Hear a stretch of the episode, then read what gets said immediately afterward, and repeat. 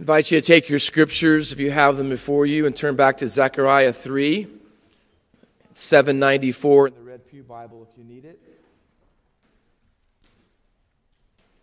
April 20th, 1980 was a great day in my young life. It was my 16th birthday. Stop doing the math in your head. I'm 57. I'm 7 years younger than Pastor Dave. It was also the day that I was going to take my driver's test. Now, all day long, I had imagined sitting behind the wheel of the brand new car that my dad said when I passed, we'd go and pick it up. Yes, I was spoiled. But what I didn't see in my mind was that a few months later, I would wreck that car, and I would stand before a judge in a courtroom deciding on whether how much fine I would get and whether I'd get points on my new license.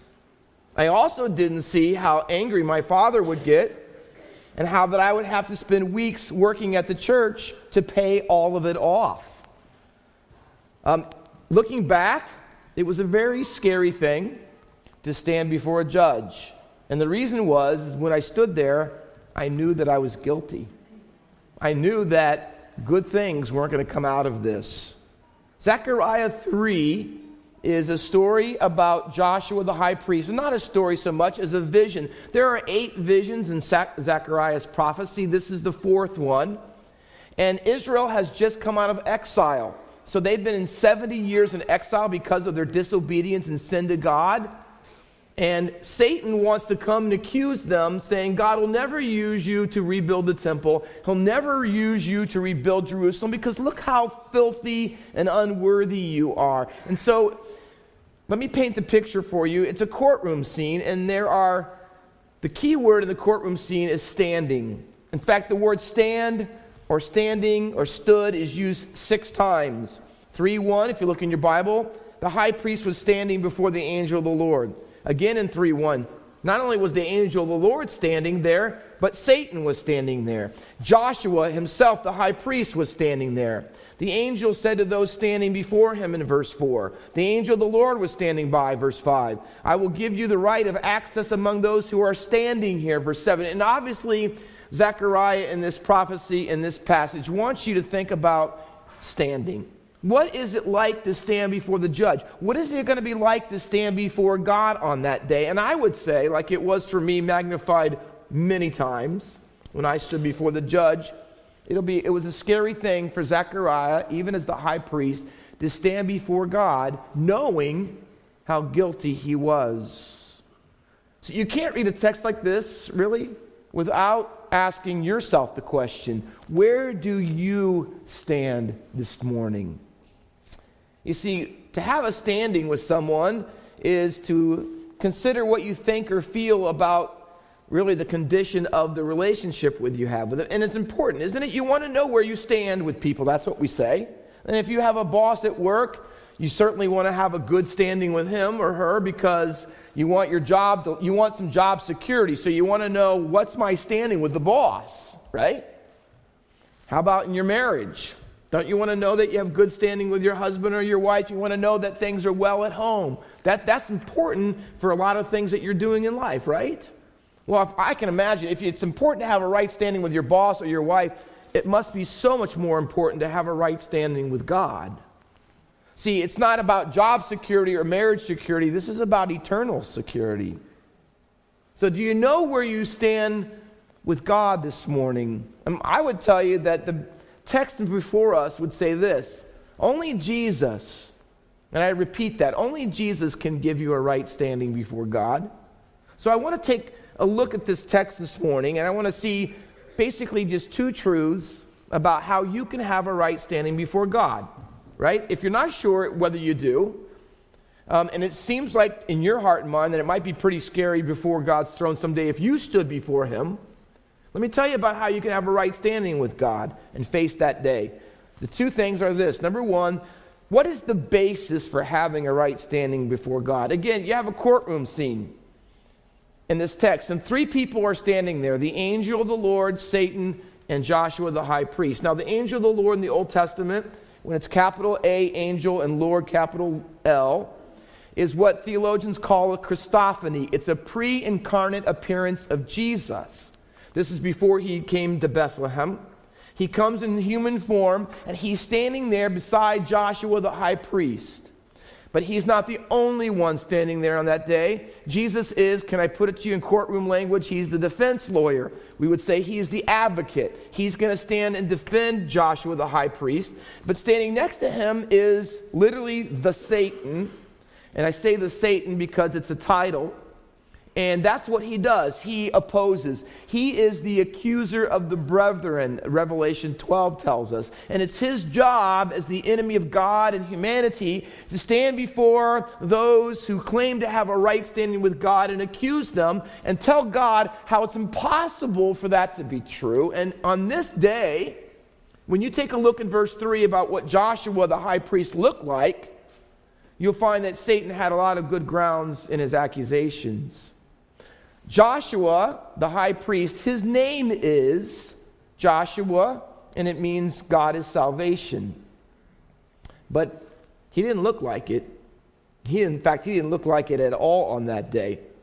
His responsibility as the high priest was to be the representative of himself and of the entire nation of Israel on what's called the day of Yom Kippur.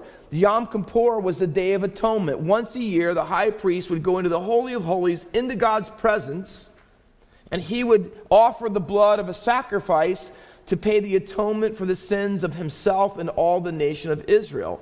He was the representative. The high priest basically was the person who stands in for us before God. So here's the idea. I want you to see this text. So when you see Joshua standing there in filthy garments, what you're expected to see is to see yourself.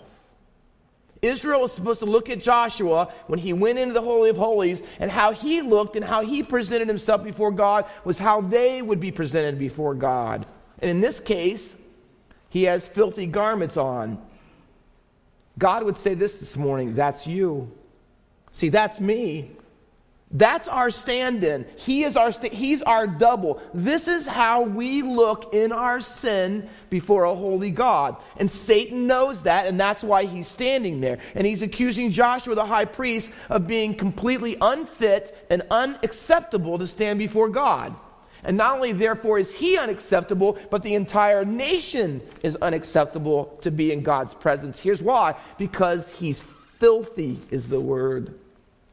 In a polite way, and our audience, I want to say today, that word means excrement, urine.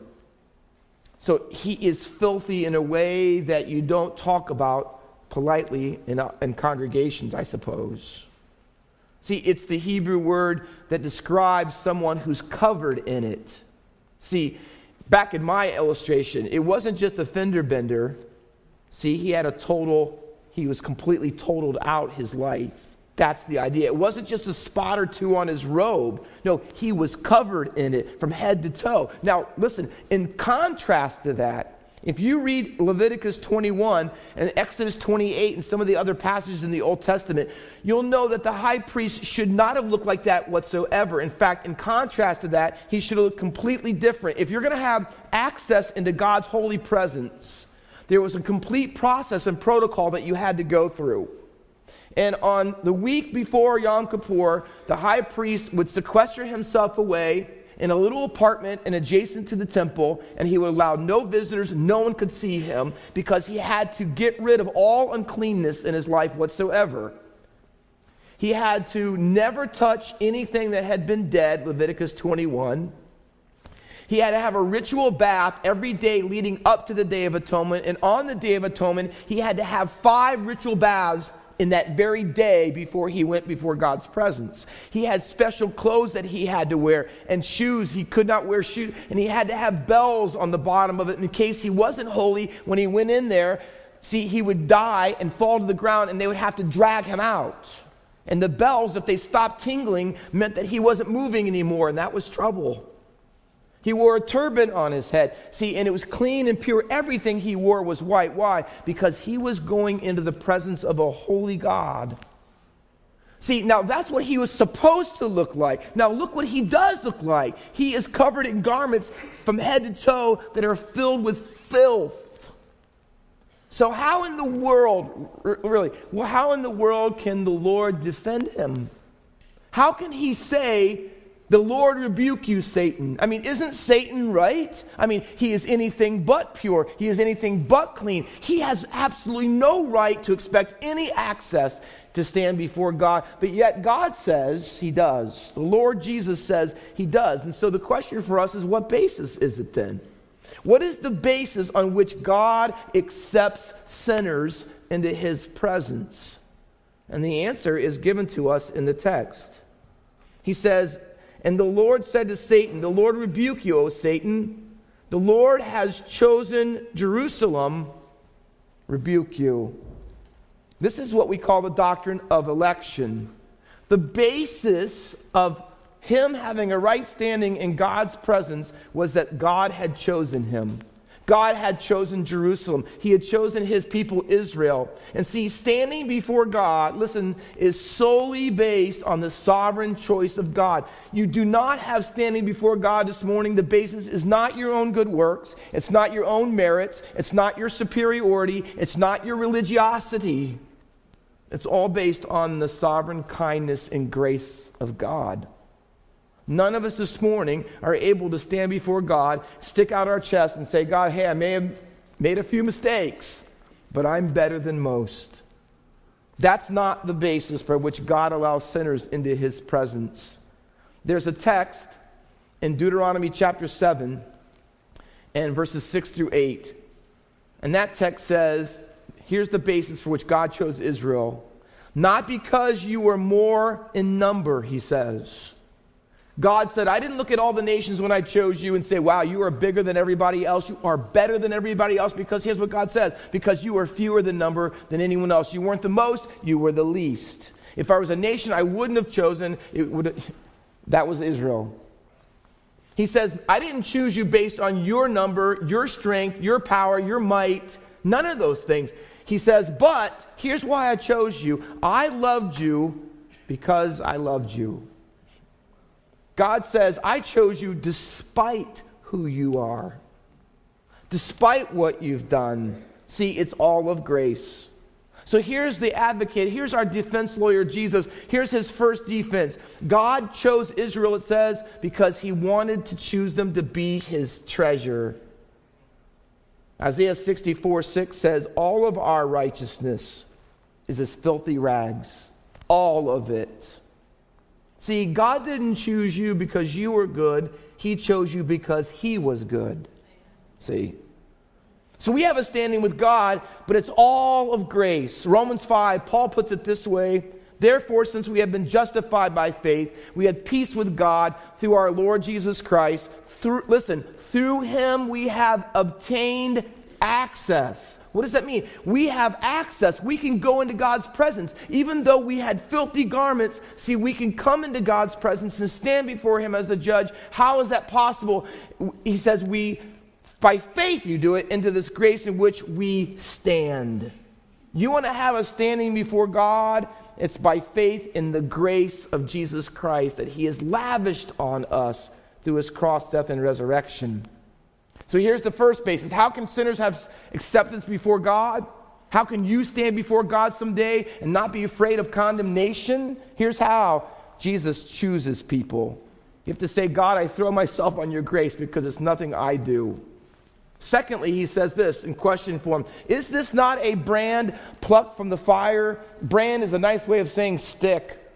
You ever been by a campfire and they throw the stick in? He says, listen, here's my high priest, Joshua. He was in the fire, but listen, I took him out. I grabbed him. I grabbed that stick and turned. If you ever had grab a stick out of the fire, it smolders for a while. It burns for a little bit. Eventually, though, what happens? The fire burns out. Now, the stick may be charred a little bit and may have some dirt on it or some smoke or some blackness on it. But he says, you know what? Eventually, you'll have to say, it's not on fire anymore. Here's what Jesus says. The condemnation is gone. The guilt is gone. The fire has been extinguished. John Wesley, who was a great pastor a couple hundred years ago. Charles Wesley, his brother, wrote many of the songs we sing in our hymn book. When he was 6 years old, his house caught on fire. Seemingly, for some reason, as he looks back on the event, he said, everyone in my family got out, but they forgot me. I think one of my parents thought that they got me, and the other one thought that they had got me, and he was alone in the house, and the house was burning down.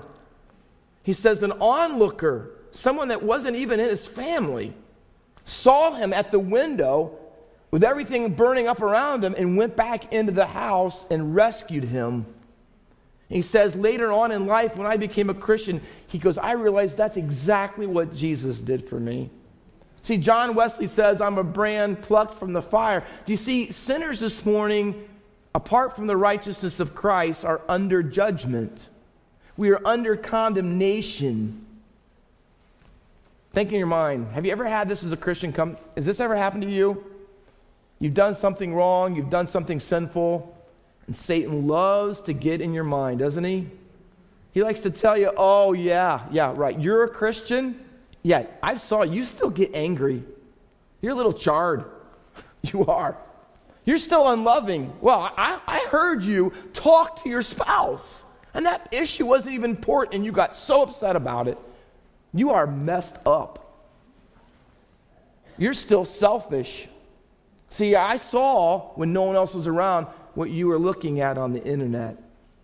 See, Satan loves to whisper in our ear, and see, here's what he says. You're still pretty filthy sometimes. I'm not sure that you deserve to stand before God. But see, here's what Satan says. The Lord rebuke you. The Lord rebuke you. There is no condemnation, therefore, for those who are in Christ Jesus. Martin Luther, the great reformer, back in the 1500s, wrote a letter, and the letter still survives to this day, on May 24th, 1521. He was in Wartburg Castle, which is in Germany. He had just gave his whole treatise in front of the Diet of Worms. That was a council of theology of the Catholic Church. And they wanted to have him killed because he believed that salvation was by faith alone in Christ alone. And he had defended that truth, and now they were after him to kill him.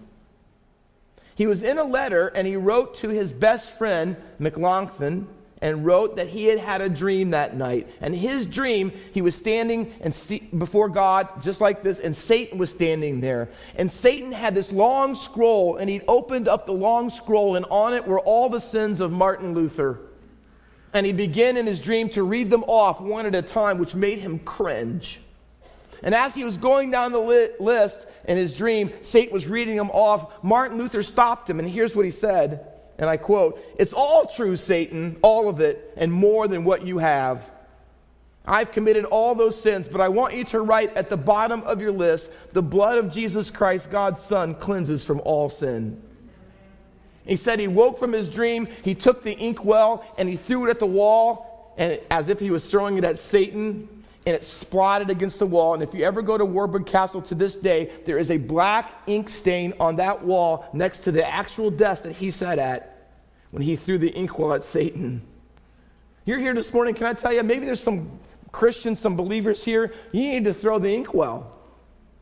You need a black spot, as it were, on your wall and say, hey, listen, I understand, Satan. I understand. I'm still charred. I still mess up, and I still have sins, but I know this, the blood of Jesus. See, that's my ground. That's my basis of standing before you. It's not my righteousness. It's not my performance. It's not how good I am, and that certainly is not an excuse to go on and sin, Paul would say in the next chapter in Romans 6, that grace may abound. But here's what it is. See, Satan cannot accuse you because you're in Christ Jesus the King. The angel of the Lord makes Joshua acceptable by removing his filthy garments. Look at verse 4. Remove the filthy garments from him. And he said, behold, I have taken your iniquity away from you. I will clothe you in pure vestments. See, it's not enough, hear me, as good as it is, it's not enough that God just says you're not guilty anymore. It's not enough that you just have forgiveness. And that is fantastic and great. But salvation, true salvation, is more than that. And here's what Zechariah says. See, you get a new set of clothes. See, here's what it is. It's God saying, take away your righteousness, and I'm going to give you, or the theological term, impute to you my righteousness. That is pictured in a new set of clothes, as it were, a new wardrobe. I looked on the internet. You can't get these clothes at Macy's. You can't get them at Saks Fifth Avenue, as rich as all that is. See, what the Bible does from the beginning to end is give a picture of what it means to be clothed in the righteousness of Christ. The very beginning is Adam and Eve. They sinned against God. And you know what they do? They realize their nakedness. And what do they do to hide themselves? Well, they make fig leaves for themselves. Why? Because here's our tendency. Please listen. In our unrighteousness and self-righteousness, when we're confronted with God's righteousness, our natural tendency is to build our own wall and to cover our own self. See, that's what sinners do. But their own righteousness didn't make them acceptable to God, because if they would ever be in his presence again, God had to kill an animal and shed its blood, and he had to make he had to make clothes for them from the skin of the animal. And in the Hebrew, it makes us understand that the clothes that he put on them were clothes that fit them from top to bottom. See, he had to have a righteousness. They had to have something that would completely clothe them.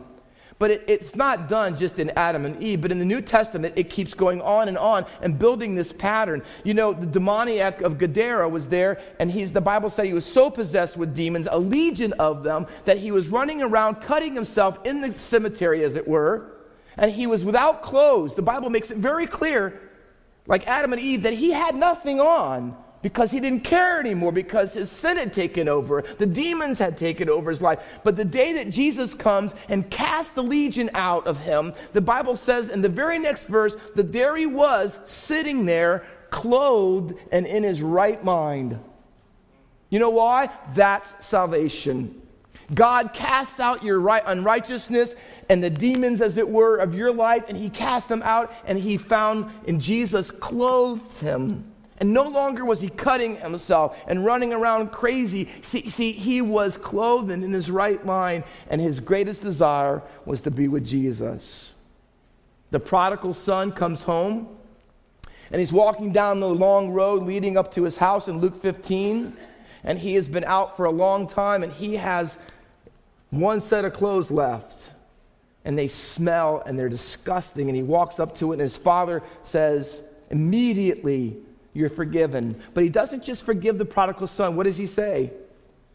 Get a set of clothes. Put a ring on his finger. Put sandals on his feet. Why? Because I want my son to know this. I don't just forgive you. I'm reinstating you as my son. And you have position. You have standing in this house. And it's all pictured by the clothes that he wore. The saints of Revelation stand before the throne of God. And the Bible over and over and over describes the saints of God standing before the throne. And here's how they describe them. They are clothed in the robes of righteousness. They have white garments, and they stand before him, giving him worship and praise. See, that's salvation. It's not just that you're forgiven and the guilt is gone. But no, you have to be clothed. You have to be clothed in God's righteousness. When I graduated from college, my parents and all my college years, we lived in London, England. And I had gone over there numerous times. And my dad said, "For your graduation, I have a special gift I want to give to you." So he took me down to this very famous on number 1 Savile Road. It's Gieves and Hawkes. It's a place where they make suits. But you don't just look on the rack and find the one you like. They make it just for you.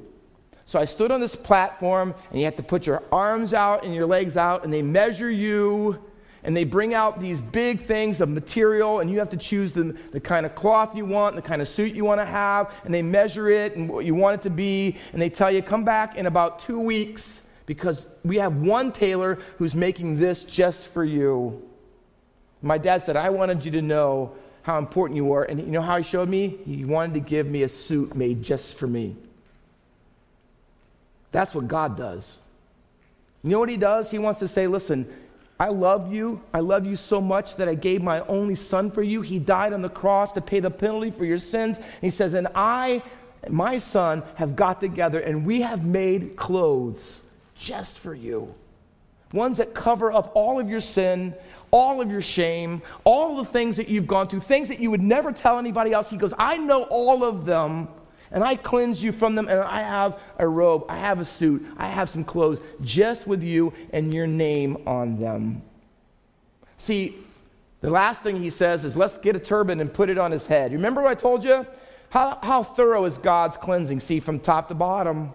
On the high priest, when he went into God's presence, and you couldn't go in without this, there was a turban, a large white turban. On the front of it was a gold plate, and on that plate was engraved these words, Holy to the Lord. He could not enter and offer a sacrifice for forgiveness to be right with God, have rights that he couldn't do it for himself or the people unless he wore that white turban. And God says, see, that's how far I go. I'm going to take him, I'm going to give him new clothes, and I'm going to give him that headband. And see, he is going to be holy. And isn't it amazing how God can take someone who is literally covered in filth in ways that we can't even describe out loud, to the point where they can stand before a holy God, and he looks at them and says, they are absolutely holy in the very way that my son Jesus, my sinless son Jesus, is holy. That's salvation. That's exactly what God does. But we'd be remiss this morning not to close with the last half, verses 6 through 10. And I'm not going to go through them all, but I want to make 2 points real quick. Here's what it is. Ready? Can you read verse 7 with me? Thus says the Lord of hosts, if you walk in my ways, keep my charge, then you shall rule my house and have charge over my courts. Listen. Joshua the high priest was justified that day. He had a right standing with God because he was cleansed from all the filth of his life. But can I tell you that? That's not all salvation is. It's not just justification. It is also sanctification. On that day, he did not just get a new wardrobe. He got a new walk. And that's why verse 7 ends and begins with the same little word, walk. Because here's the expectation of when God cleanses you and washes you and sanctifies you and totally gives you a new wardrobe. He says, see, you got new clothes on, now I expect a new conduct. You have a new wardrobe, I expect a new walk. You're supposed to live differently than you ever have before in your life. And so in the text, 3 times, this transformation is so incredibly outrageous that Zechariah writes in verse 3, 4, behold. But then he has to do it 2 more times, one in verse 8 and one in verse 9. And every time he gets to a new juncture of what God has done to change Joshua's standing, he says, behold, because he's amazed. He can't believe it. See, listen, people ought to look at your life, if you're truly justified, they ought to look at your life and say, wow, that person is so different, they are so changed, they are so they are not the person that they used to be. See, that's the result of salvation. So number 1 point is the basis of having a right standing. Number 2 point is the behavior of having a right standing, because your life will not stay the same. Can I be honest with you? Salvation is not just a change of your destiny, hell to heaven. It is a change of your desires. It is a change of your deeds. It is the change of your life and the way that you walk. See, that's what it means. And God says it's amazing. Behold the change that my son, the Lord Jesus, can bring into your life. But you'd say, Pastor Walker, okay, that's almost more than I can believe is possible. How can someone go from being so unrighteous, so ungodly, to have such a standing with God and live such a changed life? How is all of that possible, where he doesn't leave us guessing? He says, I'm going to send someone. In verses 8 and 9, he says, I'm going to send my servant, the branch.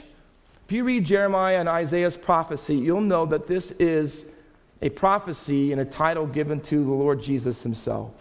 He is the extension of David. That's what it means. He's a branch. He's an offshoot of King David. And there's going to come a day when there would be a king in Israel. And that king would change people's lives forever. In fact, so much so, listen to this, that no longer would they need a high priest to go into the temple to offer an animal sacrifice, because there would come a king one day who would be the branch, who would be God's servant, who would be sacrificing in such a way that, here's what the text says, that the removal of Israel's sin in its entirety will be accomplished, listen, in a single day.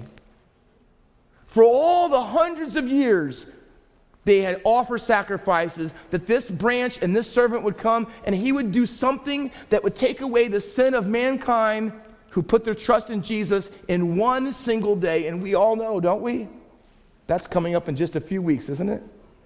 That's what Easter is all about.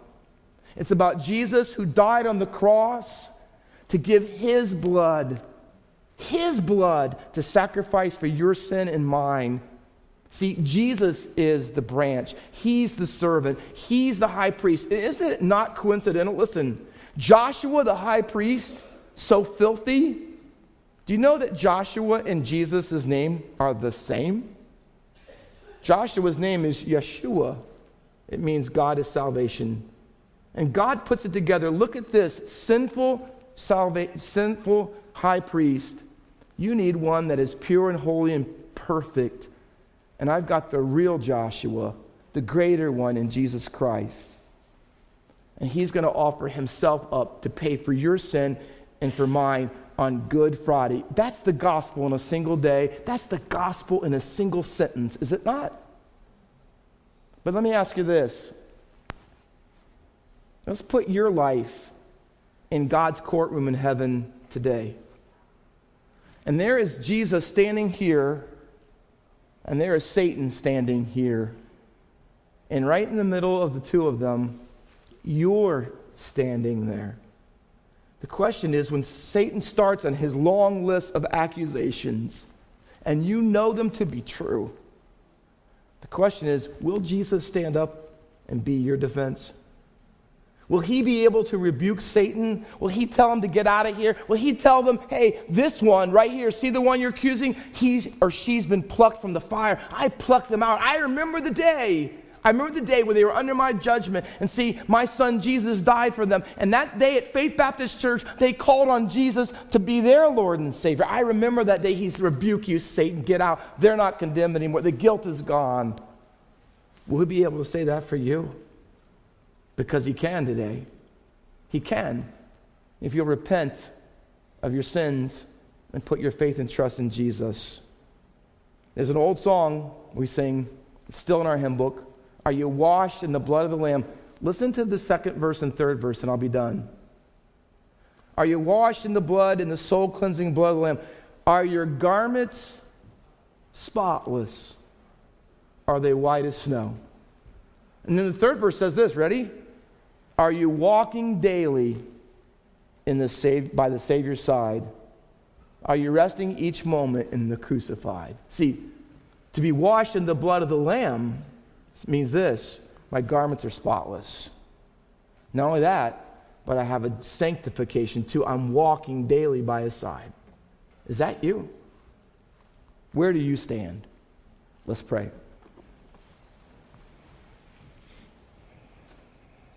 With every head bowed and every eye closed and no one looking around. In just a moment, we're going to close our service with a hymn, Have Thine Own Way. But if you're here this morning with your head bowed and your eye closed, no one looking around, you say, Pastor Walker, I've been to church, I know the facts, I know the Bible, I know the stuff, I don't know where I stand. I don't know if Jesus would defend me. I don't know when Satan starts the accusations. I don't know where it's going to go. I don't know how it's going to end. I don't know where I would stand. Would you humble yourself this morning? We have some deacons of our church down here in the front, and they can take the Bible and show you how that you can have a right standing before God, not because you're good enough, but because Jesus was good in your place. But you have to admit that. Father, I'm a sinner and I need a Savior, and Jesus is my only hope. I'm never going to be good enough on my own. I need Him to save me from my sins. That's why He died and rose again. With every head bowed and every eye closed, there'll be someone this morning who would say, Pastor Walker, here's my hand, pray for me. I need to come this morning, not because walking an aisle will do anything for your eternal destiny, but it will allow you to come forward and let someone show you from scriptures that today could be the day, where you are justified by His grace. And you could have eternal life and forgiveness of sins. You could have the righteousness of Jesus put on your account today when you put your trust in Him. Would you say, Pastor Walker, I don't know where I stand, but I want to stand in Jesus. I need Him to be my Lord and Savior. Please pray for me. Would you just put your hand up real quickly and then put it right back down, and I'll pray for you as we close this morning. Anyone, just put your hand up and say, Pastor Walker, I don't have a good standing with God. I don't think I do, but I need to have that standing. Please pray for me. Here's my hand. Thank you. Anyone else? Thank you. Appreciate your honesty. I know it's humbling. Thank you. Someone else. Thank you. Anyone else would join these ones? Please pray for me, Pastor Walker. I need a right standing with God. We're going to pray and then we're going to sing, but real quickly, heads bowed and eyes closed. If you raised your hand a few moments ago, would you do this? When we sing the first verse, don't even hesitate for 1 second. Don't worry what anyone else will think or what they will say. None of that will matter when you stand before God someday. We all love you and we all want you to come to know Jesus. That's why we're here. Would you just do this? Walk out right from where you are. Meet me down front right here. I'll be standing here. I'll get someone, a lady or a man, to show you from Scripture today how you can have a right standing with God. It would be the most important thing that you will ever do, ever. I invite you to come. Father, I pray for those who raised their hand just a few moments ago and others who should have but did not. Father, I pray that you'd give them brokenness. I pray that you'd grant them repentance. I pray that you'd give them a humility that would allow them to take that step and walk down and get help because they need to have a right relationship and standing with you. And that's only possible through your Son, Jesus. Father, would you overcome the unbelief? Would you overcome the accusations of the wicked one? And may Jesus Christ be glorified even now as he deserves. For it's in his blessed name we pray. Amen. Would you stand to your feet? We're going to sing